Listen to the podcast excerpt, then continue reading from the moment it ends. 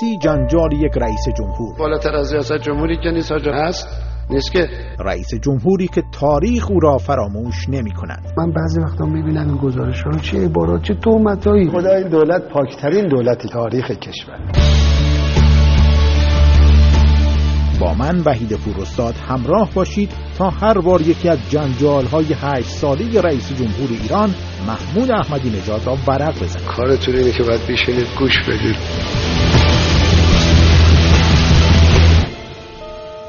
آذر ماه سال 1385 است. هنوز مدت زیادی از سخنان جنجال برانگیز محمود احمدی نژاد از افسانه خواندن هولوکاست نمیگذرد که بار دیگر در یک همایش بین المللی در تهران خواستار تشکیل کمیته حقیقتیاب برای بررسی آن می شود. رئیس جمهور ایران قبل از این نیز نسبت به کشتار میلیون ها یهودی در جنگ جهانی دوم توسط نازی ها ابراز تردید کرده بود که با انتقاد شدید کشورهای مختلف دنیا روبرو شده بود.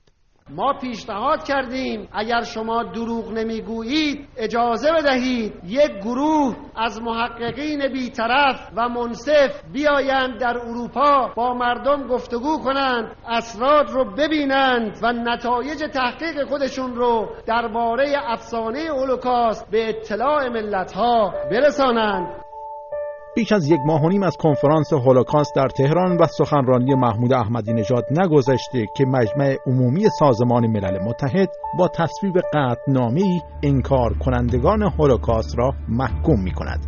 دولت جمهوری اسلامی ایران قطعنامه پیشنهادی آمریکا را اقدامی سیاسی می‌خواند و در آن مشارکت نمی کند اما بیش از 100 کشور دنیا از این قطعنامه حمایت می کنند اما با وجود موج انتقاداتی که از سوی کشورهای مختلف دنیا علیه سخنان احمدی نژاد به وجود آمده است او نیز بار دیگر ادعای خود را تکرار می کند اگر شما راست می‌گویید که در جنگ دوم جهانی شش میلیون یهودی را در کوره های آدم سوزی سوزانده اید که ظاهر راست می‌گویید و اصرار دارید بر این ادعای خودتون و هر کسی مخالفت می‌کنه او رو دستگیر می‌کنید او رو محکوم می‌کنید او رو زندان می‌کنید. حتی دانشمندان شما که مخالفت می‌کنند اونها رو محکوم می‌کنید محدود می‌کنید زندانی می‌کنید و مجازات می‌کنید. پس معلومه که شما در این ادعای خودتون جدی هستید. اگر شما این جنایت بزرگ رو مرتکب شده اید چرا باید ملت مظلوم فلسطین تقاس این جنایت رو پس بدهد؟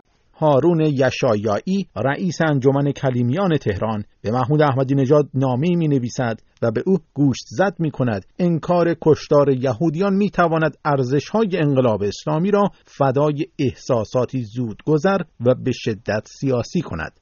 رئیس انجمن کلیمیان تهران همچنین تأکید می کند تشکیل سمینارهای متعدد انکار وجود هولوکاست هیچ دستاوردی برای ملت ایران یا مسلمانان جهان و مردم فلسطین نخواهد داشت و به تعبیر او فقط عقده های نجات پرستان را تسکین می دهد.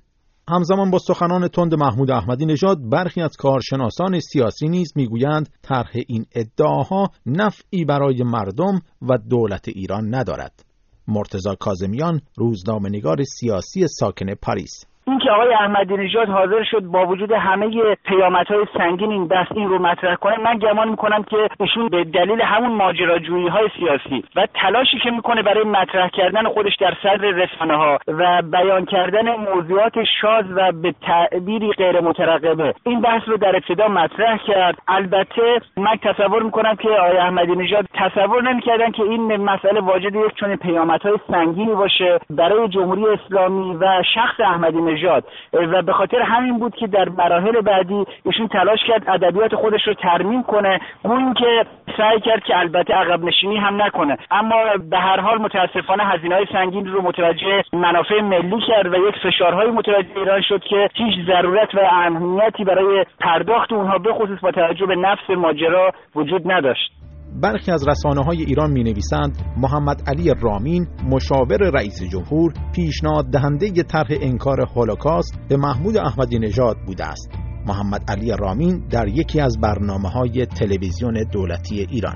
هولوکاست به مفهوم سوزاندن جمعی آدم هاست. بازماندگانشون بعد از جنگ دوم اروپا آمدن ادعایی مطرح کردن علیه دولت شکست خورده آلمان. یعنی بعد از پایان جنگ ادعا کردن که 6 میلیون یهودی. ابتدا نگفتن 6 میلیون گفتن عده زیادی. بعد آرام آرام وقتی فضا رو مناسب دیدن عدد راهی بالاتر بردن تا به 6 میلیون رسوندن. برای تأسیس اسرائیل طرح این موضوع که 6 میلیون یهودی در اتاقهای گاز خفه شدن و در کورهای آدم سوزی سوزانده شدن ادعایی شد برای مظلوم نمایی کسانی که خودشون رو بازماندگان و در واقع از نسل یهودی ها می‌دانستند که به ادعای این در واقع مظلوم نمایی گفتن خب ما حالا باید جبران بشه این در واقع ظلمی که به ما شده و انگلیسی ها و آمریکایی آمدن این سرزمینی رو که اون موقع در اختیار خودشون داشتن یعنی سرزمین اشغالی فلسطین رو به یهودی ها واگذار کردن و اسرائیل رو درست کردن. محمد علی رامین در گفتگویی با روزنامه توقیف شده ی اعتماد ملی گفته بود طرح بحث هولوکاست همزمان با درگیری ها بر سر پرونده هسته ایران برای آن بود که یک بحث چالشی با غرب را مطرح کنیم و برای اولین بار بود که ما وارد سیاستی فعال شویم.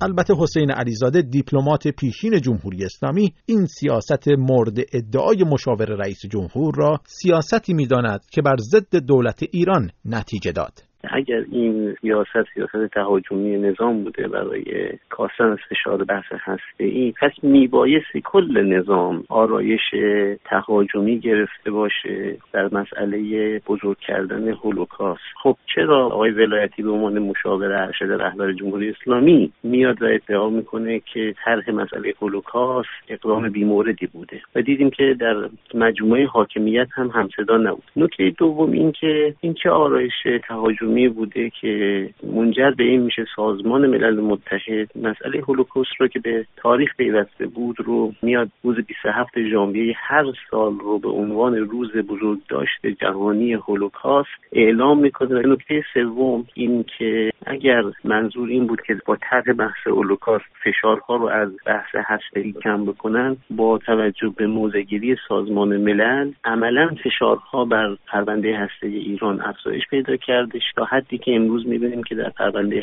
ای هیچ متحد ایران نداره که از این مسئله دفاع کنه اردیبهشت سال 1388 است محمود احمدی نژاد برای سخنرانی در دومین اجلاس ضد نجات پرستی سازمان ملل به ژنو سفر می کند.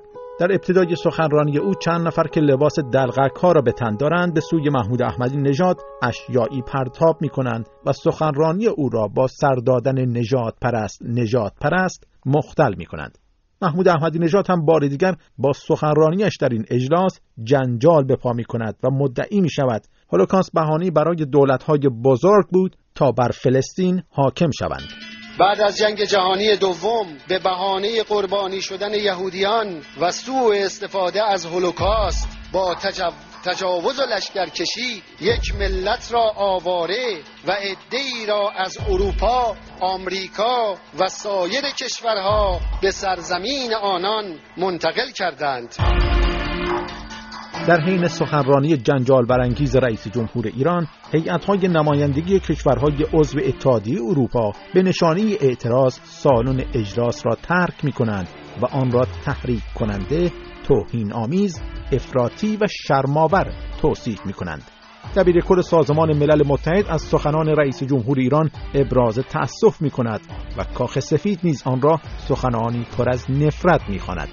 احمدی نژاد در مناسبت های مختلف همچنان نیز کشی یهودیان در دوران آلمان نازی را آمیخته با دروغ می‌خواند هرچند پس از تصدیف موقعیت سیاسیش در داخل ایران به تدریج از مواضع قبلیش درباره هولوکاست عقب نشینی می کند. هرچند برخی از کارشناسان می‌گویند بدون هیچ سودی تنها هزینه سنگینی بر کشور تحمیل کرد.